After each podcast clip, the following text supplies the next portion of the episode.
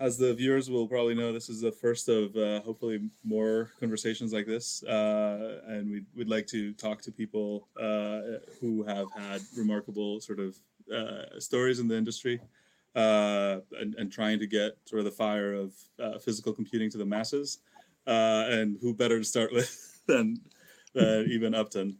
So. Um, even without without further ado, um, we got there's there's so much we could we could talk about, but the the the one that uh, always I always wonder about is you know the the Raspberry Pi Foundation obviously started with a very strong educational uh, mission and wanting to make computing accessible to children everywhere. So this is a bit of a two pronged uh, question. So first of all, how do you think you're doing in relation to that? But also, uh, what are other of the biggest impacts you've seen the Raspberry Pi make outside of that core mission? And maybe the most surprising ones, or the maybe the biggest ones, or you know, however you want to approach that. So I think I think the core mission it's it's interesting. We um, I think if you kind of think about, I mean, to put it in context, we saw a this enormous decline in the number of applicants to Cambridge. So we have, you know, the Raspberry Pi Foundation still has a very simple scalar metric for how things are going, right? Which is how many in December of each year, how many people pitch up and try to get into University of Cambridge to study computer science. And we've seen this decline from you know 600-ish at the height of the dot-com boom down to about 250, 200, 250 in, in, in 2008. Um, so that's kind of still, although the the aspirations of the foundation have grown enormously beyond that, um, that's still the number I look at if I want a single metric to show me how things are going. Um, and um, on that basis, things are going pretty well, right? So last year we had on the order of 1,400 um, applicants um, to the university. So we're kind of uh, two are getting on for two and a half x the number of applicants that we had at the height of the dot com boom when people thought that um, computing was a meal ticket. You know, when people thought that computing yep. was a meal ticket. So that's really good, right? I think the so that's the kind of the upside. It took a little while to get there, and I think we took a we took a non-obvious road um, to that to that destination. Um, so we didn't. Um, so if you think who was buying Raspberry Pis in 2012, it wasn't teachers and it wasn't really children. Um, it was um, adult, technically literate hobbyists, geeks, uh, people like me. Um, but what we and at the time, there I think there probably was a little bit of a sense within the organisation of disappointment um, that we weren't kind of doing this kind of steepest ascent straight to every child having Raspberry Pi. Um, but what I think we what we had, what we didn't realize and what we only came to realize later is that those people are your way in, right? So those people they are parents, they are teachers, um, they are uh, volunteers of after school clubs. Um, they are the people who are going to take your product into the, the, original target market. And so what we saw after two, three, four years um, was some of that enthusiasm bleeding down from the kind of this kind of super geek world down into kind of regular regular adult humans uh, and then regular little humans. Um, and so that was really that was a really that was a really good that was a really positive development for us. And so we kind of got to this point via an indirect route where at least our scalar metric looks pretty good. Yep. I think the so that's all the all the good stuff. I would say. What one of the bad things? Um, I think we've come to realise that the the challenges are much larger. You know, if you sort of think that we're an organisation that started off trying to recreate the 1980s, trying to build a pocket version of the um, the, the circumstances that prevailed in the 1980s that led to there being a large number of applicants for computer science in the 90s. Um, actually, when you look at the 1980s, it's not a fantastic place um, in, in, a lot of ways. Um, many of the, the demographic challenges that, that afflict our industry now, you know, most of us are male, um, uh, most of us are white, um, most of us came from middle class backgrounds. Uh, you know, those uh, the unrepresentative nature of the employee base in the technology industry at the moment is a consequence of the unrepresentative nature of the hobbyist community in the 1980s and 90s. Um, and so I think, yeah, there's there's definitely a strong strand of trying to do better there. You know, we have some very encouraging leading metrics. So, uh, very nearly 50% of the participants in Code Club, which is our network of um, after school clubs for 9 to 13 year olds, are girls. Uh, and that's right. really powerful, particularly at the upper end of that age range, which is the kind of point at which something in society starts to discourage girls from being involved in STEM subjects. So the fact that we can we can acquire and then retain people's interest through that is kind of a pretty good sign that we are going to get to a better place. The other statistic I love is that if you look at schools in the UK, um, if you use the proportion of children who receive free school meals as a proxy for deprivation, um, if you're in the top um, uh, quartile um, for deprivation, you are slightly more likely as a school to have a code club than if you're in the bottom quartile. Um, and that's really that's really encouraging. Right? So, so I think we're, we're finding even within the UK, we're finding kind of new challenges. We're finding new things yeah. to do um, to, to, to to make a difference. And of course, you know, the UK only has about one percent of the world's population. Um, right. so other work to do in the developed world. There's an enormous amount of work to do in the developing world. There's probably actually a pretty good product market fit between Raspberry Pi and some of the needs of educational computing in uh, and, and, we always we kind of increasingly draw this distinction between computing education, which is our original, that's kind of our wheelhouse, that's kind of where we come from, uh, teaching people about computers, uh, and computing for education. So providing computing devices so that people can be educated in all sorts of subjects. And there's quite a good alignment between certainly modern Raspberry Pi platforms, you know, Raspberry Pi 4, and the needs of general purpose um, uh, uh, computing for education. Um, and we've seen that in the context of the pandemic. You know, we've seen a lot of people right using Raspberry Pi as a general purpose computer uh, for, for, for, home learning. We've done some philanthropic work ourselves uh, in this area um, with the support of a number of um, a number of donors, including the Bloomfield Trust um, primarily. Um, and that's been that's that's been very successful for us, and we think there's probably a pretty good product market market fit in the developing world for people who want to provide their children with the uh, with the first computing experience. So those are all kind of that, that's the kind of core. Uh, yeah. And I mentioned that mm-hmm. we got to the core via this hobbyist route. Right. Um, the other thing the hobbyists did, the other thing we didn't appreciate about the hobbyists, of course, is many of them are professional design engineers. Um, and that's probably led to them to the other strand of surprise of more surprising stuff with Raspberry Pi, which is that people take Raspberry Pi with them into their work. Um, and that you know somebody will buy a Raspberry Pi uh, at home to hack on, and the next time they're asked by their boss to do a, a piece of work, um, uh, it, it, will end up in their tool bag. It will end up in the, the collection of things um, that they might choose to use.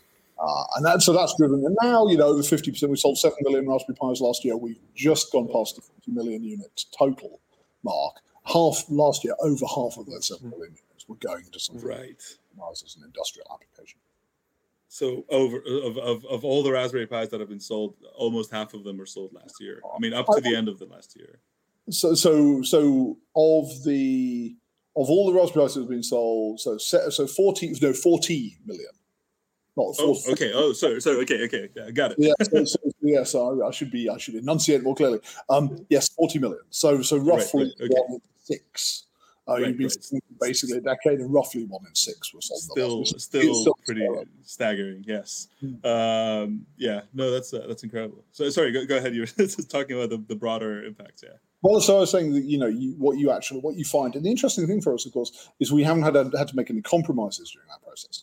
Um, so the same things that make Raspberry Pi an attractive computer for education and make it an attractive computer for industry. You know, the robustness. It's, it's actually a little bit. It's an interesting question. You know, what is the what is the more demanding environment? You know, an oil rig or a child's bedroom? I, am not sure.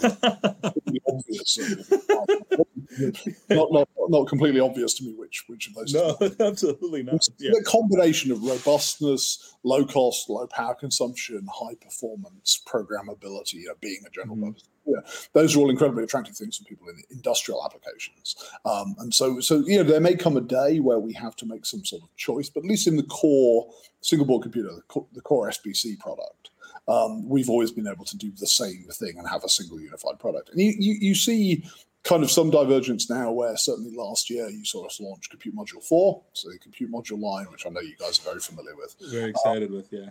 And yeah, CM4 CM4's been a really surprising early success for us. You know, our model. So so for those people who don't know, compute module, the, our compute module products pack the the core logic, so the the um, generally the um, uh, the, the, the, the SOC, uh, its memory, its power supply circuitry, and more recently some of its networking peripherals, so uh, wireless and wired networking, uh, into a into a module format rather than a computer format, so you can integrate it into your own product. Um, now, um, uh, our module, our, our, model for how modules work, for how the sales of modules work, is that we um, we sell a few in the first year, uh, you know, thousands, maybe ten thousand in the first year, um, and um, uh, th- then those go into a design process, and then you get a design win. And that's really what happened with Compute Module 1, Compute Module 3, Compute Module 3 Plus. Very, very slow early sales, intentionally mm. slow early sales. And then it's kind of a rapid growth later on. The strange things happen with Compute Module 4, maybe because I think we've we've kind of got the the feature set right from the point of view of simplifying integration into end into end user products. Um, uh, all of a sudden, particularly the power supply design is is simpler. You just give it five. Where the previous ones there were some power sequencing um, responsibilities that the main board had. Um, compute module four, you just give it five volts and you're done. Uh, we've integrated wireless networking onto the uh, onto the module as well, so it's kind of quite easy to get started with. And so we're selling tens of thousands of CM4s a month. You know, it's only been on the market for six months. We're selling tens of thousands of these a month, which is kind of scary for us. Actually, we're having to yeah. play with our our mix, our manufacturing mix, in order to keep CM4 right. um, uh, in an environment where all of our other products are selling pretty well as well. So, so that's kind of that. So that's but you can see that the whole compute module experience is kind of doubling down on the industrial side. Um, then um, uh, then you see Pi 400, which we launched in, in uh, November of last year, which is a Pi inside a keyboard, as being our first really completely explicitly consumer focused um, uh, product. So we do have a little bit of uh, a little bit of specialization there in terms of all of those. That Raspberry Pi 4, CM4, Pi 400, um, they're all built on the same basic core technology platform. Um, we haven't had to really customize that platform. It has some form factor customization, but no real functional customization for the different markets. And that's great. And long may it continue, of course, because it helps us do a lot with a relatively small engineering team. It's, uh, yeah, awesome. And you open up so many so many avenues to go at. I'm, I'm having a hard time uh, picking, but um, I'll I'll pick one that's definitely been near and dear to our hearts here at uh, Balena, which, which is the the compute module and uh, compute module four. So famously, the Pi Foundation has been very, very careful at breaking interfaces, right? And you guys take that really, really seriously. In, in my view, it's been key to your success, right? Because the ecosystem cannot accumulate unless they can expect some sort of uh, continuity.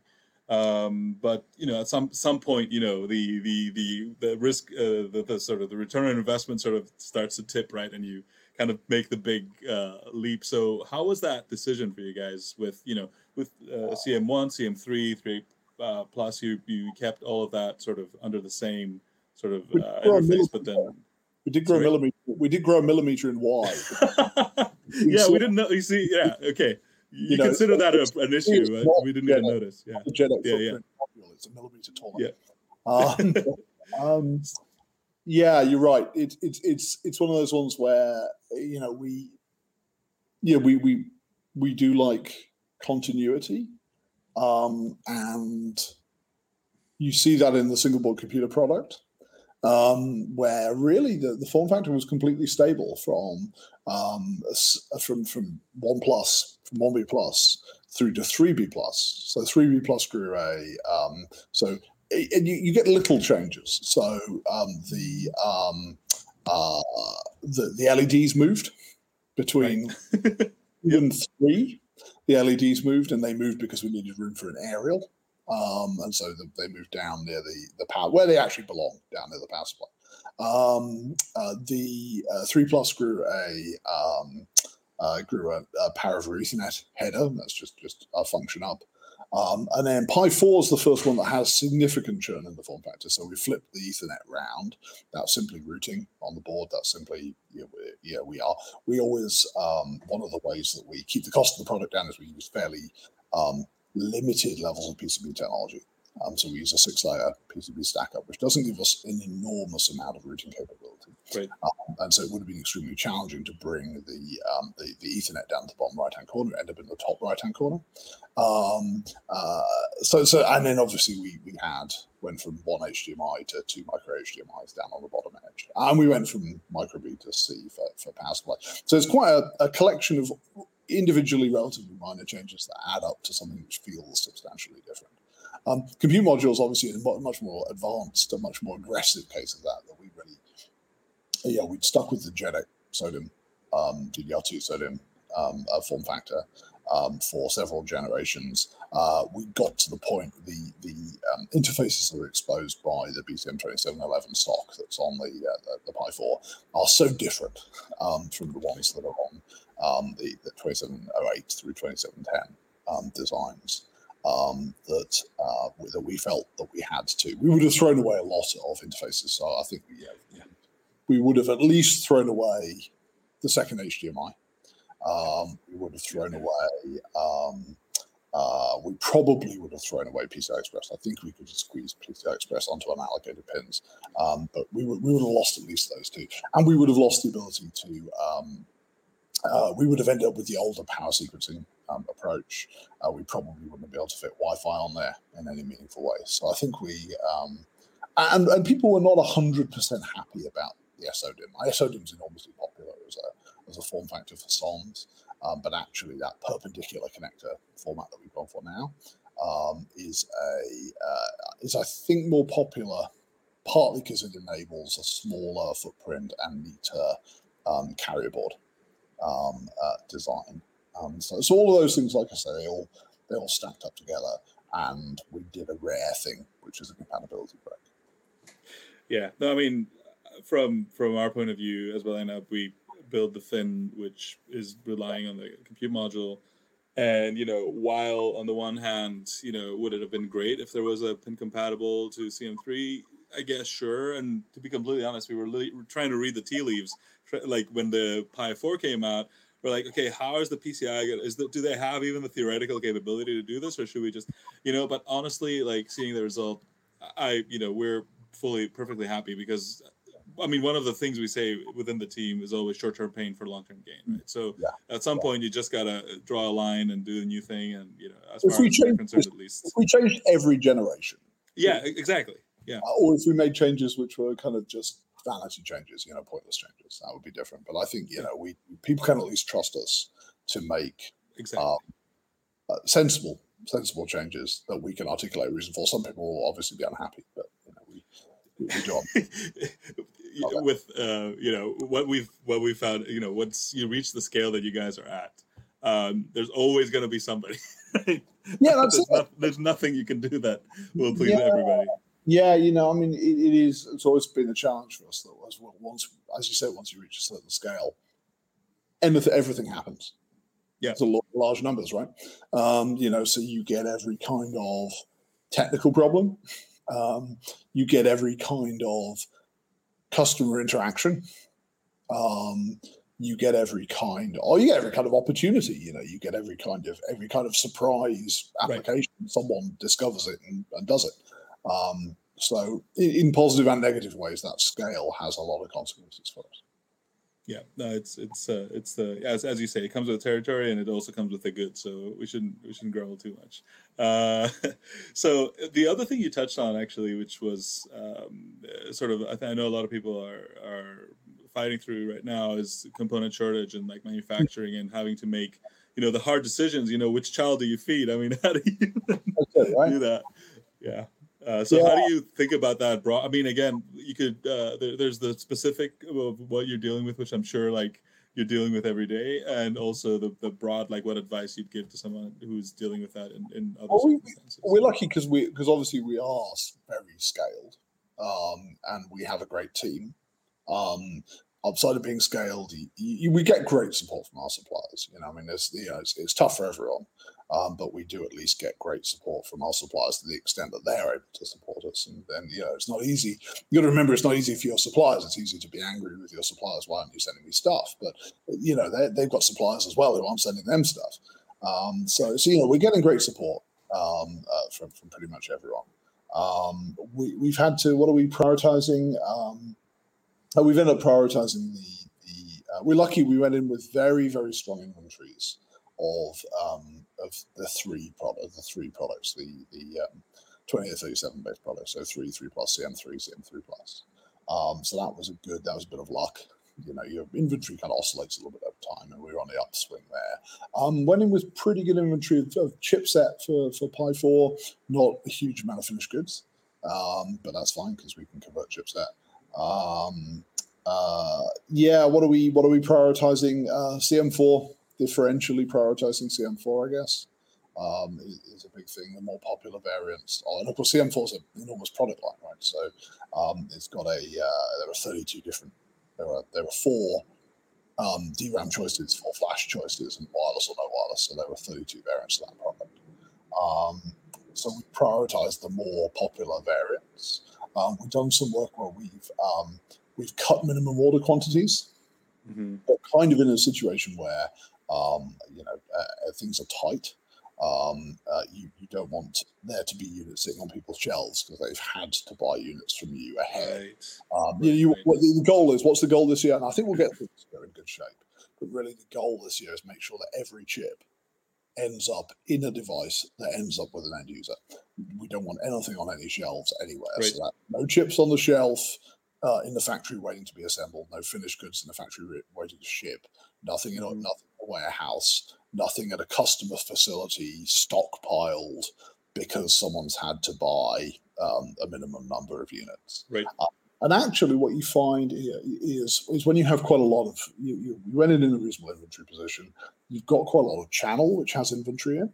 The the, the delta between decent bit of inventory at the start and um, and inventory out in the channel, um, and a very lean world where you're literally consuming every chip that comes in immediately and getting it through to a customer. There's a lot of there's like a million units of saving there between those two right. steps. It's a one-shot benefit, right? But it only needs to be a one-shot benefit because you're only trying to get through a year, right? Um, and so what you find is if you've got your underlying supply, um, and that's secure because you've got good support from your partners, um, uh, and then you see the surge because we have seen, in addition to tightness of supply, we've seen a surge of demand. Um, you're, you're, you can absorb a lot of that surge by being a little bit cleverer and a little bit leaner and a little bit more responsive in your in your supply chain. Uh, and that's really where we are this year. Um, the biggest surprise to me, of course, is, is the extent to which we're prioritizing CM4. Um, mm-hmm. that, that, I absolutely have not seen. You know, if you just told me at the start of the year we have we're going to have component shortages, I'd say that's fine. We'll we're, we're you know we have more CM4 in the budget yeah. than we're ever going to sell. Now we probably, we probably sold getting on for the year's budget of CM4s the first right. Um, right. and that, that's a shock to me. Uh, and but it's fine. We'll you know we'll, we'll, we'll manage through it. And we're just like I say, if there's one thing, we're lucky we went in with good inventory because otherwise we would be in trouble. Yeah, no, it's uh, definitely. I mean, the what's constantly been surprising me, and uh, if you could if you had given me a call, I would have told you the the the, the demand for uh, rather Raspberry Pi, especially the compute module in everything outside the core market, the, the ones that your your more complete sort of products uh, cover is is amazing. And honestly, the CM the compute module in general and the CM4 does that even better. Um, is a fantastic way like so this is this was our our thought process right? We we we, we make the fin you know like I, I have it right next to me. It's one of my favorite things we ever made.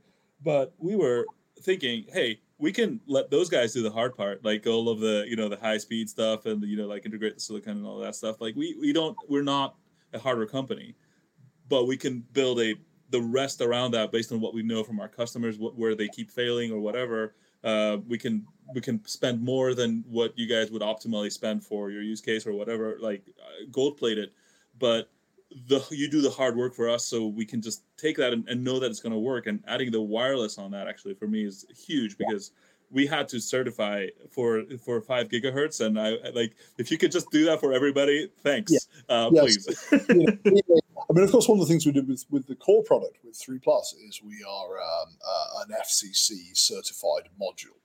Um, mm-hmm. So 3 Plus, and we did we did zero W and and Pi 3, which are chip on board, uncanned wireless. And then what we did with three from 3 Plus onwards is we put a CAN over the Wi-Fi, and what that lets you be is an FCC module. Um, right. So just like you would go and buy a module from uh, you know Murata or someone, the mm-hmm. entirety of a Raspberry Pi 3 Plus or the entirety of a CM4 wireless um, version um, is, and even though it sticks out around the same, the can is can is a square is a centimeter, the square centimeter. Mm-hmm. Um, it's got a large amount of board sticking out around the can, but from the FCC's perspective, it's a it's a wireless module, and what that means is, as you know, you, you don't need to do you don't need to re-qualify the, the, wireless components. You obviously need to do incremental um, uh, testing for unintentional emissions, uh, but you can use our conformance. You can ride on our conformance for the, for the wireless side. It's enormous saving. I mean, it's, it's, it's hundreds of we, yeah. we spend three, four hundred thousand pounds on conforming a product because we conform everywhere. That's the other thing we do. We conform everywhere. So you know, right. if you if you're if you're in Colombia um, and you want a uh, and you you want to use this, you'll there'll be a piece of paper somewhere in the filing cabinet, uh, which is your Colombian CM4 certificate. Um, you know, we mm-hmm. are we really are pretty much everywhere. We hardly ever say no. This country is not economic. We're not going to conform that. Right. Um, so, so in that context, obviously, the modularity is is is is is very important um, uh, to us, uh, and just trying to find ways. You know, you mentioned, you know, being a hardware company or not.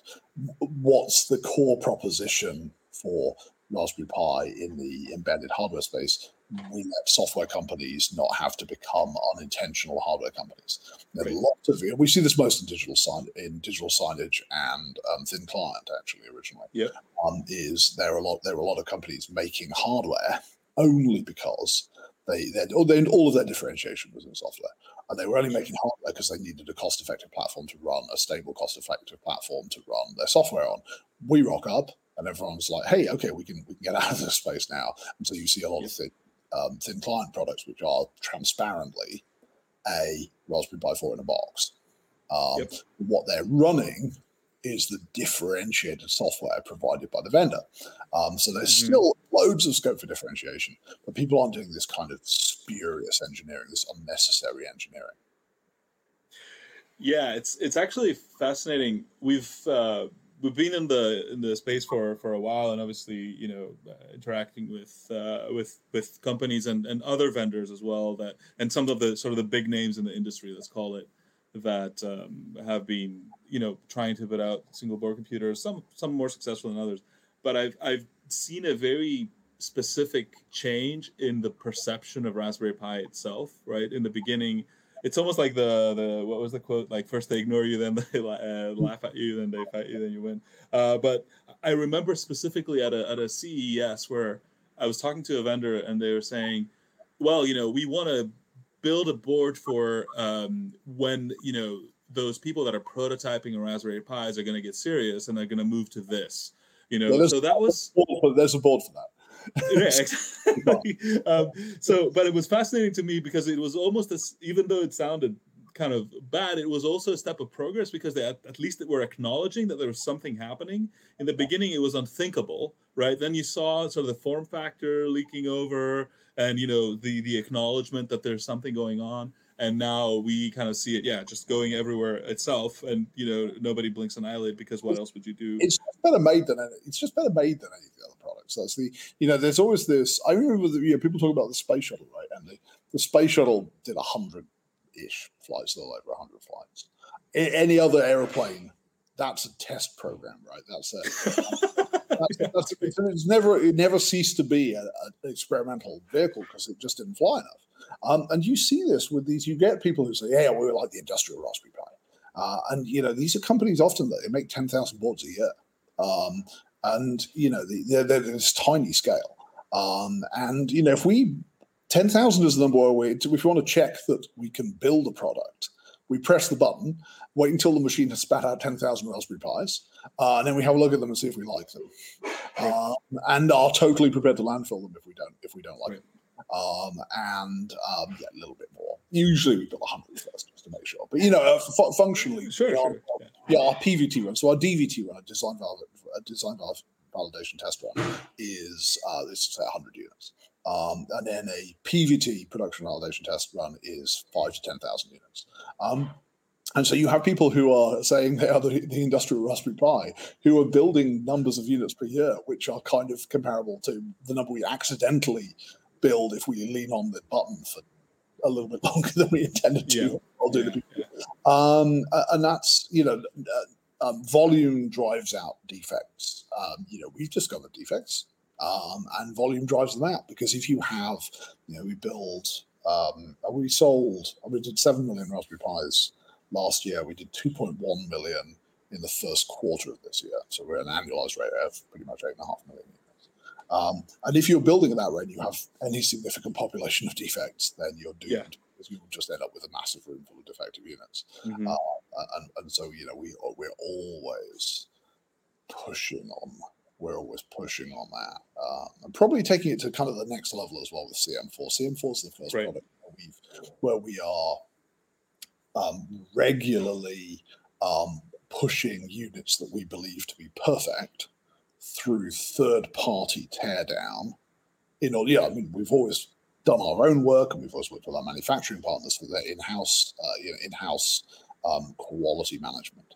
Uh, but these are the ones where we have units which have passed everything that we know um, uh, how to. Uh, they're perfect, uh, and Mhm. we're pushing through external test, uh, through external teardown, um, and then looking at the output of that and looking to see whether we can improve the production process. So that's that's a that's a that's a new step. Um, that's a, that's really a new step for us. So you know, always trying to find new, just trying to be paranoid. I don't think people are paranoid enough. I, I think I inculcate in everybody around me is just paranoia. I think we have the we have the quote for the video now. I don't think people are paranoid.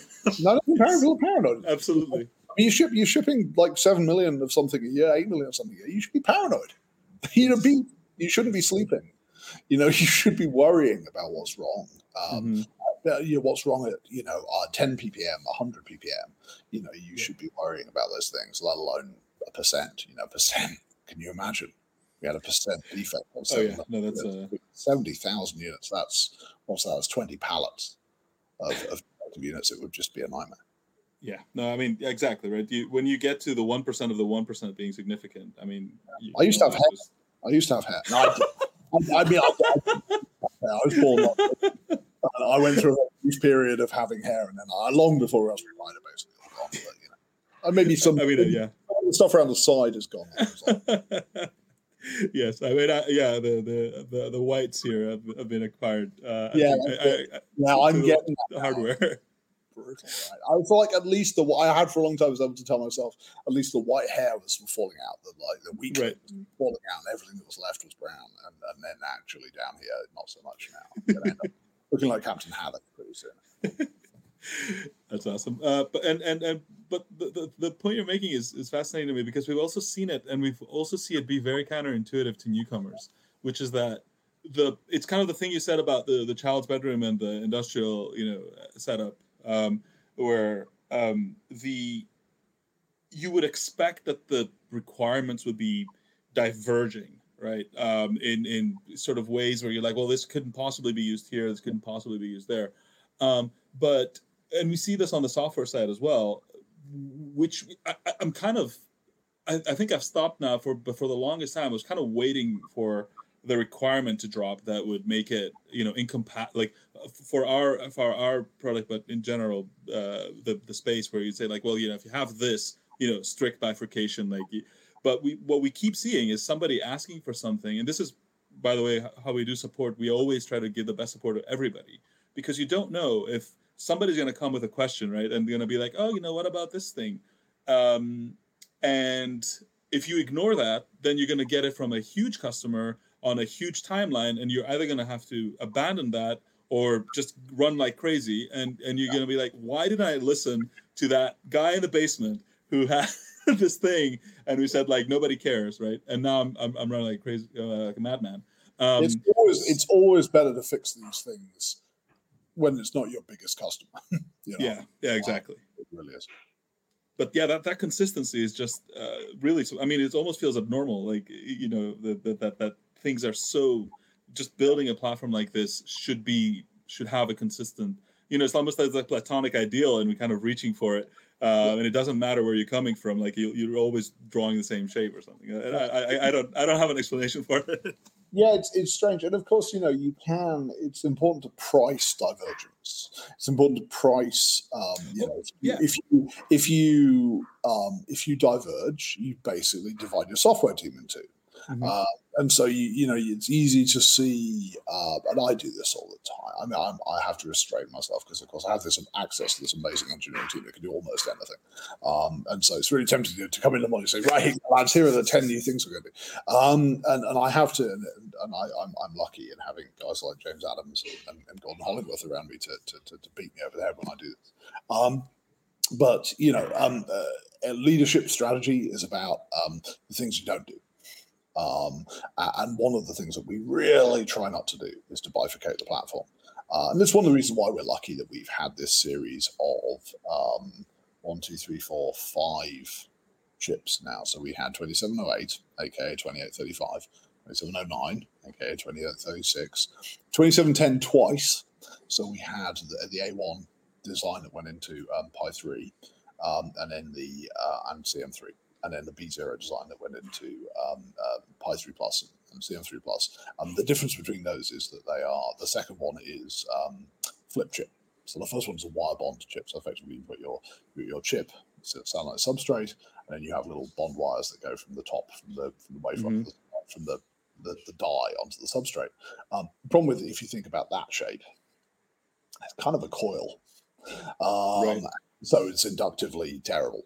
Um, uh, you know, it's it's you you know you, you, at the very highest frequencies, it's very hard to get um, uh, energy um, on, mm-hmm. onto uh, onto the die, and so we kind of had this hard upper frequency limit of 1.2 gigahertz, um, and then um, the um, the B0 chip is a flip chip. Um, so you so you have a, instead you have a bumped die, you flip the die over and bond it down. So there's no none of these all inductive bond wire um, things.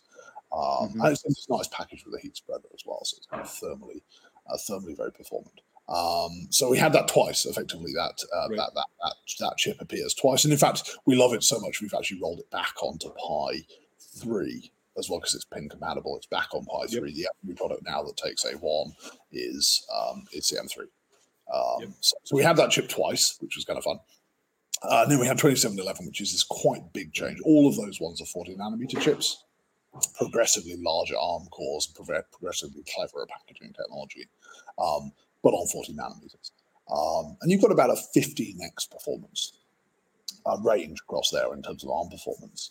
Um, starting with your single core ARM 11, go to your quad A53. So single core ARM 11, 700 megahertz, quad A53, um, 1.4 gigahertz. So you've got twice the clock speed, four times the number of cores, and actually quite a lot of uplift in terms of instructions per yeah. clock between those two architects. You've got some architectural IPC improvement. Um, so you've got those guys. Then you've got 2711. And 2711 mm-hmm. is kind of uh, uh, the first full re-implementation um, of, of the of the basic chip concept, um, but on 28 nanometers. So on, on TSMC 28, um, 28 nanometers, um, and that's uh, it's obviously that's giving you the, the, the, big jump. Then you've got the out of order cores, you've got the A72s. This is about another 3x. So you've got about a 40x um, um, delta um, across the across the line, but that they're all fundamentally the same thing, right? Um, where 2711 has grown some more stuff, uh, but fundamentally all of these are the same architecture, and therefore mm-hmm. same software team. We still run a 32-bit. We are going to transition more to a 60. We have a, a prototype 64-bit um, OS. We'll transition our probably in the next 12 months. Our attention will right. really move across to that. Um, but we are still shipping a 32-bit user land. We're still shipping a an ARM v6 32-bit user land. What does that mean? It means that it'll run on a Raspberry Pi Zero, which has an ARM 11 in it. It will run on a Raspberry Pi 1. It'll run on a Raspberry Pi Alpha board. So actually, if you are one of the 50 people who has a, a Raspberry Pi Alpha board from 2011, your uh, today's operating system release will boot on that board. And in fact, there are one or two people in the community who will complain if it doesn't. Um, and that's an enormous level. A, from, from a customer perspective, it's an enormous level of continuity. From an engineering development perspective, it avoids diver- it avoids divergence in your um, engineering. Right. And, places where there is divergence are the places we have the most challenge or we have to spend the most money. So, for example, the graphics technology, the multimedia 3D acceleration technology, moves from Video Core 4 in the 40 nanometer line to Video Core 6 in the um, in the 28 nanometer line. Um, and of course, what, what you end up doing, you end up paying two driver teams. So we end up, we, you know, we end up spending more money, or you know, where you could spend all of that money on making one of those two architectures better. Instead, you you split your split your attention. And you you can you can afford a bit like CM4. You can afford to do this sometimes, but if you made a habit of it, it would kill you. Yeah, it's it's about it's about finding the right the right moment to kind of make make the make the jump, which actually brings me to. Uh, something that a lot of people have been uh, curious about, uh, which is you know lots of people know you're very very passionate about semiconductor uh, and you know the design of the integrated circuits and all of that. Uh, so you must have noticed somewhere, uh, uh unless you've been hiding under a rock, uh, which you haven't, uh, that, that the RISC-V sort of oh, movement is getting steam. So I'm sure lots and lots of people are curious about you know your thoughts, and again, not necessarily specific to the Raspberry Pi, as you mentioned. There's you know these kinds of changes are, are you know something that probably would uh, re- require a lot of a lot of th- thought. But um, just more broadly, I mean, just as a person who's interested in the, in the industry, it's well, it's an interesting development. Um, I how do I feel about it? I I think that that's a good thing. It's always nice to have more choice. I think there are some substantial challenges ahead of it. Mm-hmm. Um, because there's so much investment in the two dominant architectures right. in x86 and ARM um, on the software side um, primarily. So um, there are, yeah, and in fact, of course, ARM is much less developed than x86. So if you go and look in the source for, I don't know, Pixman or FFmpeg or something, um, what you'll find on the x86 side is you'll find accelerators, fast paths for every generation of Intel um, multimedia instruction from um, uh, MMX through right. to um, the recent stuff, ASE2, whatever. Um, there's more recent stuff. I need to update my thinking about this because there's at least one generation more of this. Anyway, right. what you'll find, Intel have paid people to go and do this. Yeah. You go look on the ARM side, actually, historically, what you found was a bunch of A8, Cortex A8 optimized stuff that Nokia paid for in about 2009. Um, and then you might then actually find some ARM 11 stuff that we paid for in about 2012, 2013. Right. Um, and more more recently, you'll start to find AArch64 stuff that we've paid for. Um, uh, so, but it's not very, it's really very undeveloped, actually. Right. Uh, but you know, there is good investment in things like JITs. You know, there's a good investment. Obviously, there's a vast investment in JavaScript virtual machines um, uh, for, for for the art for the the two ARM architectures, 32 and 64. Um, and there's so there's quite a lot of this work to do, um, right. and it has to be done before um, your before an architecture is really ready for the prime time. Um, and I think it will take a long time. Actually, it took a long time for ARM. It's, it's still not done. ARM is a 30 year old instruction set. AArch32 is a 30 year old instruction set architecture, um, and it will come to the end of its life, which it basically mm-hmm. is now. Um, uh, before people finish doing this work. Um, so, so I think that that's that's a challenge. I think that there's a lower barrier to entry in microcontrollers. There is a mm-hmm. lower barrier to entry because the tooling is, you know, the, the, the tooling. As long as you've got a working GCC, pretty much, um, you're okay. So that's that's that's that may be somewhere where we see um, some some early RISC-V stuff. Um, I the standardized the instruction set standardization on licensing um, you can make there's a pair of articles called the case for i think they're called the case for a uh, an open instruction set architecture and the case for a licensed instruction set architecture the first was written by um, one of the RISC-V people and the second one was written by a couple of arm guys and was in the, it's a linley it's a, a note on the linley website um, and the what the, the open guys argue with the flexibility do what you want. Um, the ARM guys argue that having a, someone who curates um, the instruction set and control uses um, a variety of legal mechanisms to control what goes into the instruction set uh, creates a, a, much more um, uniform platform, um, which can serve as can, and you get more innovation when you have a platform that people rely on, so you don't end up fragmenting where like, oh, those processors have that interesting instruction that lets you do this thing. Um, oh, I'll go use I'll, I'll, use that instruction. Oh, no, I can only run on half of the machines. Um, so, so, so it's finely balanced. Actually, that's I don't really have an opinion there. I think it's a finely okay. balanced argument. Um, yeah.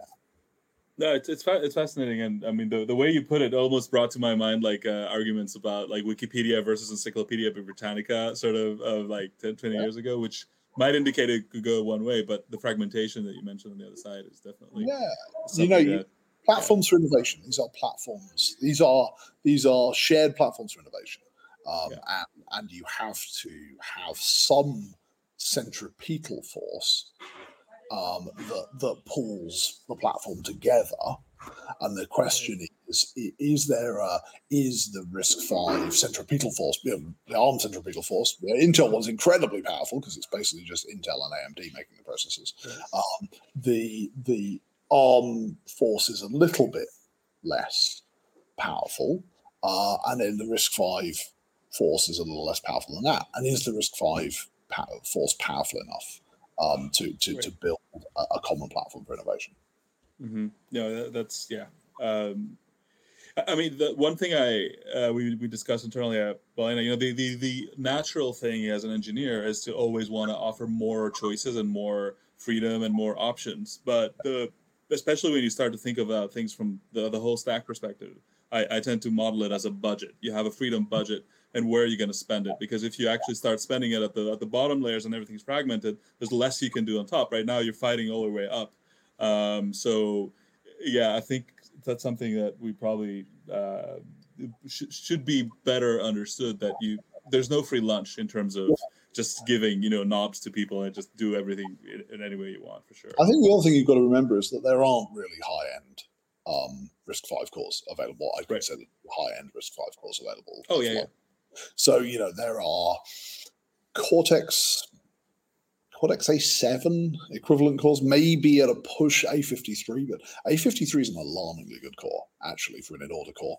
Um, uh, yeah, maybe there are A9. So the interesting, in- interesting thing about how the ARM cores evolved is that you got the in the in-order and out-of-order lines. So you've got kind of three places where they develop cores. They're making them in Cambridge, making them in Sophia Antipolis in the south of France, and they're making them in Austin. And each of them has a kind of a distinctive competence. So um, the uh, the uh, Cambridge were the in order cores. Um, uh, so Cortex A7, for example, Cortex A5, Cortex A7. Um, Sophia were the earliest out of order cores. Um, Austin did A8 actually, but Sophia were A9, the, the, the canonical. A9 for a long time was the canonical big ARM core, right? Um, and that's an out of order core. And then and then Austin were doing the big cores.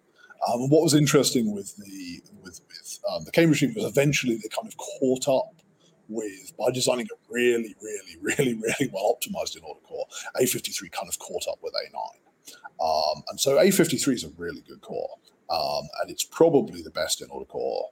I mean, 55 adds a little bit to it, but 53 is probably the best in order core that's ever been made by mankind. Um, it, it, it, it pushes along. By the time uh, Intel got to 53 like levels of performance, they'd gone out of order. They'd gone Pentium, Pentium Pro, Pentium, Pentium 2.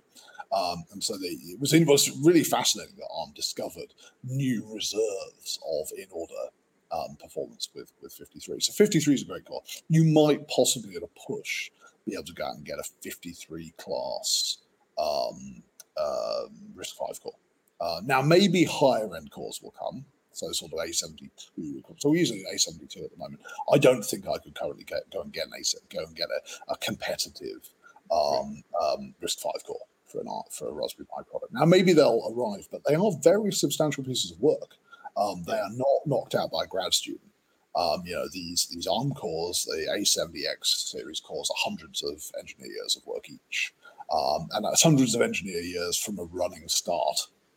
Right, you know, not not Right. from hey, I'm going to sit down and write a processor. It's like I've been writing a processor for a year for a decade, and I'm now going to spend 100 engineer years to make next year's processor. Or they kind of tend to over. They tend to have two in. They tend to do this now, so they tend to. It's kind of you see it as being you know 50 engineers for two years or something, you know, or 100 engineers actually for two years. Um, so so so it's incredibly expensive. It's extremely expensive to do it, and that means that you're not going to end up with. I do not believe for an instant that you are going to end up with, unless some eccentric billionaire um, endows an organization that's composed of very clever people. Can't just be any organization; it has to be a very capable organization. Endows an organization with the intention of making a disruptively high-performance RISC-V processors. Any future high-performance RISC-V processor will be a proprietary product, either of an in-house team, uh, and we may see that we may see that out of China, um, or it will be a uh, licensable but proprietary core like you would see out of SiFive. Um, And so that means actually, kind of on some level, what have you gained? What you might end Right. up gaining is they're going to cost the same as ARM cores. They're going to be as proprietary as ARM cores. You're going to gain the ability to have other to migrate to another core from another vendor, which runs the same instruction set, which you can't do at the moment with ARM cores. Um, but that's a, could be end up being a very theoretical increment of, of freedom, particularly if as you probably can't necessarily sustain more than one or two organizations doing this. And therefore, you may find, yes, you have, you know, it, it becomes, you know, it's a bit, um, you know, it will be a disappointing kind of, it'll be a disappointing kind of freedom. So maybe what we need to do is hope that, hope that a, an eccentric billionaire, exactly, DNA decides that they want to kind of teleport us to the end state, just as yep. we're kind of approaching the end state on the fabrication side as Moore's law runs out. Um, somebody decides that they wish to just create the Omega process at the kind of the end of time, out of order processor. Um, uh, let's go do that, and I'm going to spend a hundred. I'm probably a hundred million dollars well spent We'll do, yeah, the A53 yeah. of out of order sort of. Well, I was thinking kind of the A76, A78 maybe of, uh, okay. of uh, yeah, yeah, okay. So the A53 of out of order, so which would kind yeah. of be A76 or 78. Mm-hmm. Um, so maybe that might happen, but I think that's probably what we're talking about here. I'm not. I don't think we're talking yeah, about I, I'm, spontaneous flowering of freedom. Yeah, I mean, I imagine the the sort of the optimistic case would be that you will have a sort of multiple parties sort of pushing each other and contributing at the same time. So this co-opetition creating unforeseen like breakthroughs, but that's theoretical, right? Like as you say, I think the interesting thing is to to see it, and I think I mean for for me, and I think for people who are listening to this, uh, we we get from from you the much more sort of grounded perspective of like I, let's see how this plays out because it's easy to get uh, excited about like this new thing that's coming out, uh, but th- there's yeah, hardware is hard. People aren't paranoid enough. I'm a, and, uh, right? I'm a pragmatist. You know, I, uh, you know, I mean, you see this with CM4. Like, if if RISC-V, if a great RISC-V core rocked up that I could license and stick in a chip, um, and it had demonstrable benefits for my users over the, the the cores that I'm using, I would and I could justify, and they were demonstrable enough that I could justify the bifurcation of, of supporting at least for a period two architectures, um, mm-hmm. then I'd be gone in an instant. Um, I think I'm just, yeah, if, you know, this question of like, will this thing happen spontaneously? Well, look at GPUs. Right, so GPUs implement open standards. Uh, you know, Khronos do an amazing job of standardizing um, of standardizing uh, graphics uh, formats. I used to spend a lot of time at Khronos. Very much enjoyed it. Uh, you can go join Khronos, go download the OpenGL ES 3.2 spec or the Vulkan 1.2 spec, um, and you can build a GPU. It's not like an instruction set architecture. It's not. Um, it's not as tightly defined as an instruction set architecture in terms of what it does. It's the, the operations you have to perform are specified at a more abstract level um, and you can um, uh, uh, and, and and there's not the proprietary lock-in that comes with, with most ICs. Um, is there out there a GPU which is freely available, which is remotely competitive? Well, is there one out there at all which is standards? Yeah. I'm not aware of any standards compliant open right. GPU. Um, uh, and to the extent that anything exists that even isn't standards compliant, is there anything that's remotely competitive with what you can get from with ARM Mali, SGX, Imagination Technologies SGX, um, uh, uh, Video Core, um, uh, Video Core, or uh, Qualcomm Adreno, or the stuff you get from AMD or NVIDIA. Um, there just isn't anything, and there's and there's no all of the barriers that prevent you from building a um, a, a, high performance CPU architecture do not apply to to, to GPU. Um, mm-hmm. uh, right and yet there's nothing. So that that, that that's probably my my analogy. That's what I'm thinking in my right. mind about the likelihood of mm. stuff spontaneously happening. Cool. Um, okay, so uh, we're we're headed towards the top of the hour, so I want to make sure we we uh, you know we, we're uh, carefully using your your very generously provided time. Uh, one thing I think maybe on a slightly lighter uh, topic but um, what are you? Are you hacking on something in your spare time? Are you doing something that? Um, are you working on something that's uh, you know when you're not thinking about anything else? Uh, sort of just when does your mind float to like naturally? No, I have I have a four year old and a well tomorrow one year old. It's my son's first birthday tomorrow. Ooh, um, so I have, a, I I have a four-year-old and a one-year-old. Um, I, I, I, and I run a, I run the world's most exciting computer company. That's right. That's Um, amazing. So I don't have, I don't have spare time.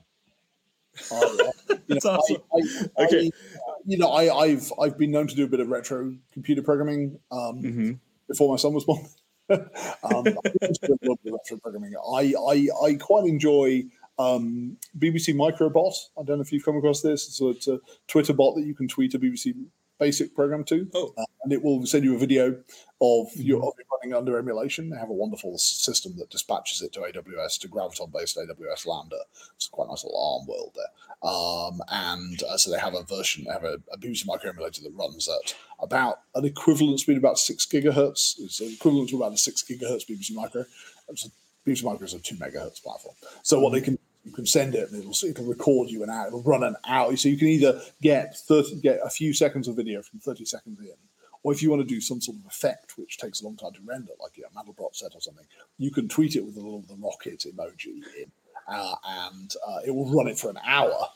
And then, send, then tweet you a screenshot of what you got after an hour. And so this is kind of fun because you have 280 characters to do something clever in. So That's I, interesting. I put in that. I did a little bit of a little bit of offline BBC Micro stuff.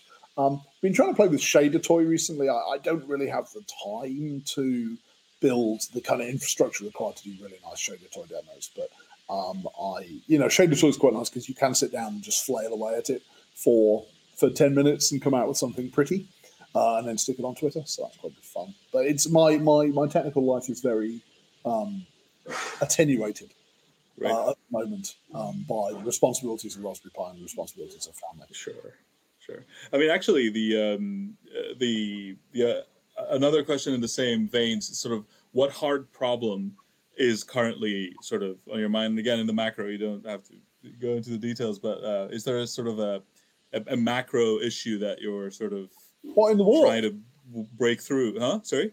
In the world or in the in the world? No, I mean in in in the in the Raspberry Pi world. Raspberry. Pi world. I mean, the supply chain is everything this year. You know, Yeah. supply chain Well, we're doing all right, but it feels like you're you're trying to. And I, Mike Buffham, who who's a um, chief commercial officer, spends basically all of his time now doing supply chain. So it's not his job, but it is this year. Um, Mhm. So we are um, we are um, we're confronted with with a lot of supply chain challenges, and it feels like you're just trying not to die this month, and it's going to feel like that all year. So that that certainly soaks up a lot of my a lot of my attention. Um, other things, starting to think about future Raspberry Pis. We're a long way away from that yet. I mean, Raspberry Pi four, by dint of the fact it's an enormous uplift over Raspberry Pi three, um, is correspondingly probably a four year platform. So we're probably less than half through the lifespan of um, uh, uh, of, Raspberry, of Raspberry Pi four at the moment. Yeah. Um, uh, so there's there's that. Um, thinking a bit about accessories. You know, we love to sell accessories for Raspberry Pi, um, but also we don't really like just doing generic accessory stuff. So sort of thinking about what new things we could add on to a Raspberry Pi to make it more useful to people. Um, did some great stuff last year with audio. Um, we brought this IQ Audio brand uh, we acquired and then brought that into our product line. So we now have some really nice high fidelity audio. Um, first party audio accessories. There comes a cat. My beautiful. Gentlemen, Guest star, last moment. Guest star Raffles Upton. There we are. You know. That's awesome. So, so there you go. Uh, I was like, he's not going to jump. He's on the sofa over here, and I'm like, he's going to jump because that's going to go really badly wrong. I think there is a, some law about cats and podcasts, or if it isn't, we should we Yeah, should make it it. up because I- they always definitely are. happy if he or my daughter, or indeed my son, who's about to walk past behind us. There he goes. Um, I want to uh, want to want to participate in, in in podcasts or business meetings or whatever. It's been a glorious thing actually about this year. Uh, you know, there've been many, many, many terrible things, but becoming the fact that everyone has had to acknowledge Yeah. that they are not a business robot and that they have families and cats, Yeah.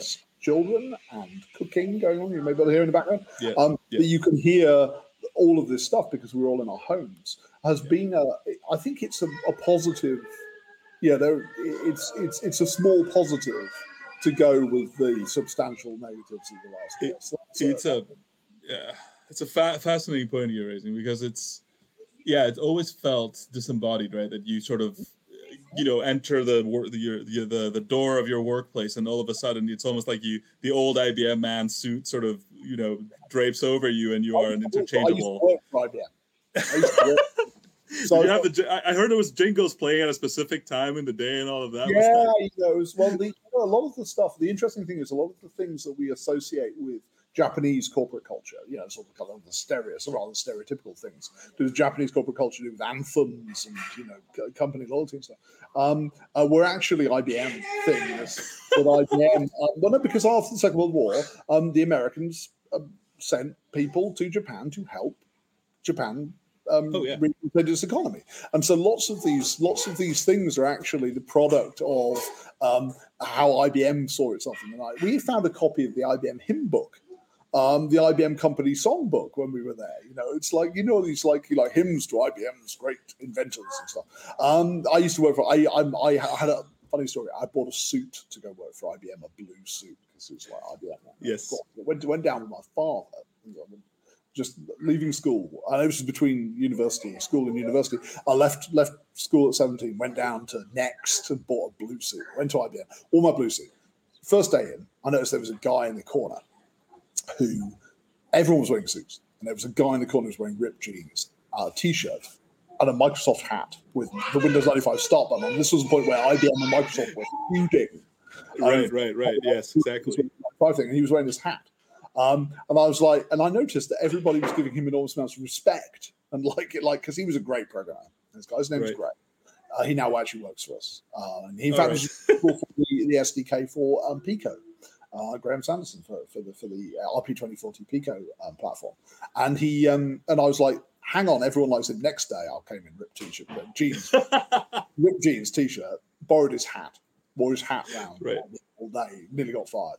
Um, but you know, there is that IBM suit wearing thing. Very, this is mid '90s, and it was still very, very strong at that point. Uh, that that that that taboo uh, against it. And I, I think you know, we, you know, I never turned a Zoom background on.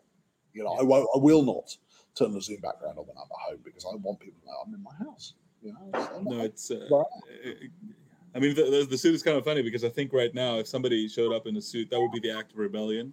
Um, this with, like sweatpants, where like you know, there's going to be six months. I was, was reading a Matt Levine column for Bloomberg, uh, where he was saying there's now going to be for bankers, there'll be a six month window where you can turn up to a business meeting in sweatpants the other guys in the suit, you can go and you can say "lol pandemic." Um, right. And after six months, if you turn up in sweatpants, it'll it'll clamp down again. Yeah, you know, make the most of your of your six months of fun bonding around inappropriate um, clothes, clothing choices in business meetings. Yeah, but it's it's the, the the broader point though. I think is is one that's rarely made around how um, we are all real human beings, and I think with the pandemic, as you say, the many many bad things that have come out of it. Um, the the fact that we've all had to acknowledge that you know we are you know un, un, unified beings with like we don't actually forget everything the moment we walk in the door or out um, and we have to find ways for for work to to acknowledge that i think is uh, definitely something i think we're, we're gonna hopefully carry with us and not after the six month timeline again like get amnesia and like yeah. yeah i mean that's it you know just trying to freeze in your mind how it feels how it feels at the moment or how it felt, um, and, and, just trying to take away one or two, one or two good things. I've been running a lot more, so I got a lot more exercise. I live out in the countryside, and I've been getting on my exercise as a result of, of this, and trying to make time in my day. Because I don't know about right. you, but I find it's the first thing to go, and it shouldn't go because you, right. you save some time by not exercising, but then you end up that your productivity declines more because you're not feeling. You're feeling, having more babies. That there, we are, there we are. he was locked down. 364 year old lockdown. Oh, before day old lockdown. Baby. You know what's funny? My my son is turning two tomorrow as well. Oh, so it's, it's a very similar situation. Yeah. yeah. Yeah. Yeah. And so so you know, so it's those things. So it's like let's make sure that we take something positive with us. Yeah. Oh, for sure. I, I can't think of a better better line to close on, so I'm just gonna like you know, choose this time and draw a line and uh, you know, while quit while we're ahead. That's what that was great. Thanks, thanks so much. Wonderful. Thank you very much indeed. That's been great.